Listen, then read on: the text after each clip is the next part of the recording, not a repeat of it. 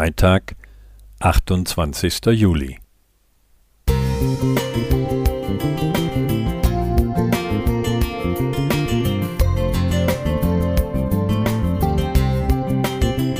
Ein kleiner Lichtblick für den Tag.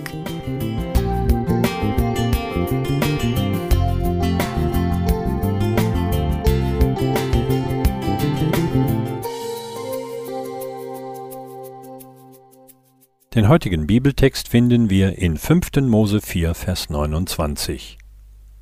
Ihr werdet dort den Herrn, deinen Gott, suchen, und du wirst ihn finden, so du ihn von ganzem Herzen und von ganzer Seele suchen wirst. Am 15. September 2015 registrierte der hochempfindliche Detektor eines Observatoriums in den USA die unendlich schwachen Gravitationswellen einer Krümmung der Raumzeit. Der Ausschlag betrug gerade einmal zehn Trillionstel Meter 1,3 Milliarden Lichtjahre von unserer Erde entfernt waren zwei immer schneller umeinander kreisende schwarze Löcher kollidiert und miteinander verschmolzen. Damit hatte man die von Albert Einstein in seiner allgemeinen Relativitätstheorie vorhergesagten Gravitationswellen nachgewiesen und sogar hörbar gemacht. Wäre es nicht toll, wenn die Forschung ein Messgerät oder eine Versuchsanordnung entwickeln könnte, mit dem bzw. der man Gott hörbar machen kann? Dann wäre endlich der Nachweis erbracht, dass er existiert, und man könnte viel einfacher an ihn glauben. Die Bibel berichtet an vielen Stellen, dass Menschen Gott wahrgenommen und ihn sogar gehört haben. Gottes Signale, seine Botschaften an die Menschen sind bis heute überliefert.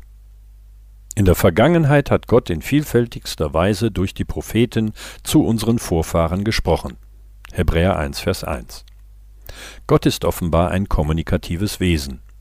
Er teilt sich uns Menschen mit. Aber warum hört man ihn dann heute nicht mehr? Hat er vor 2000 Jahren aufgehört zu reden? Oder hatte man früher bessere Antennen für Gott und war weniger abgelenkt durch viele andere Stimmen und Störgeräusche?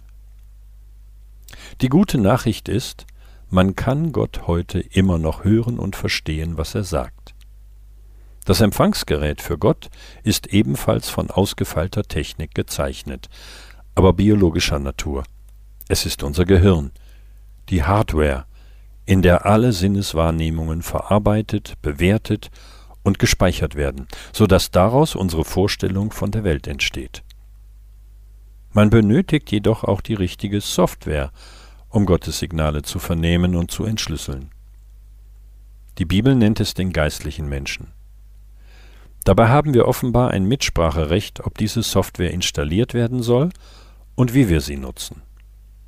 Davon hängt ab, wie wir die Wirklichkeit wahrnehmen und deuten, was und an wen wir glauben wollen oder nicht. Gott mit allen Sinnen zu suchen und zu ertasten ist also eine Herzensangelegenheit und Lebenshaltung. Er will sich jedenfalls von uns finden lassen. Lothar Scheel Musik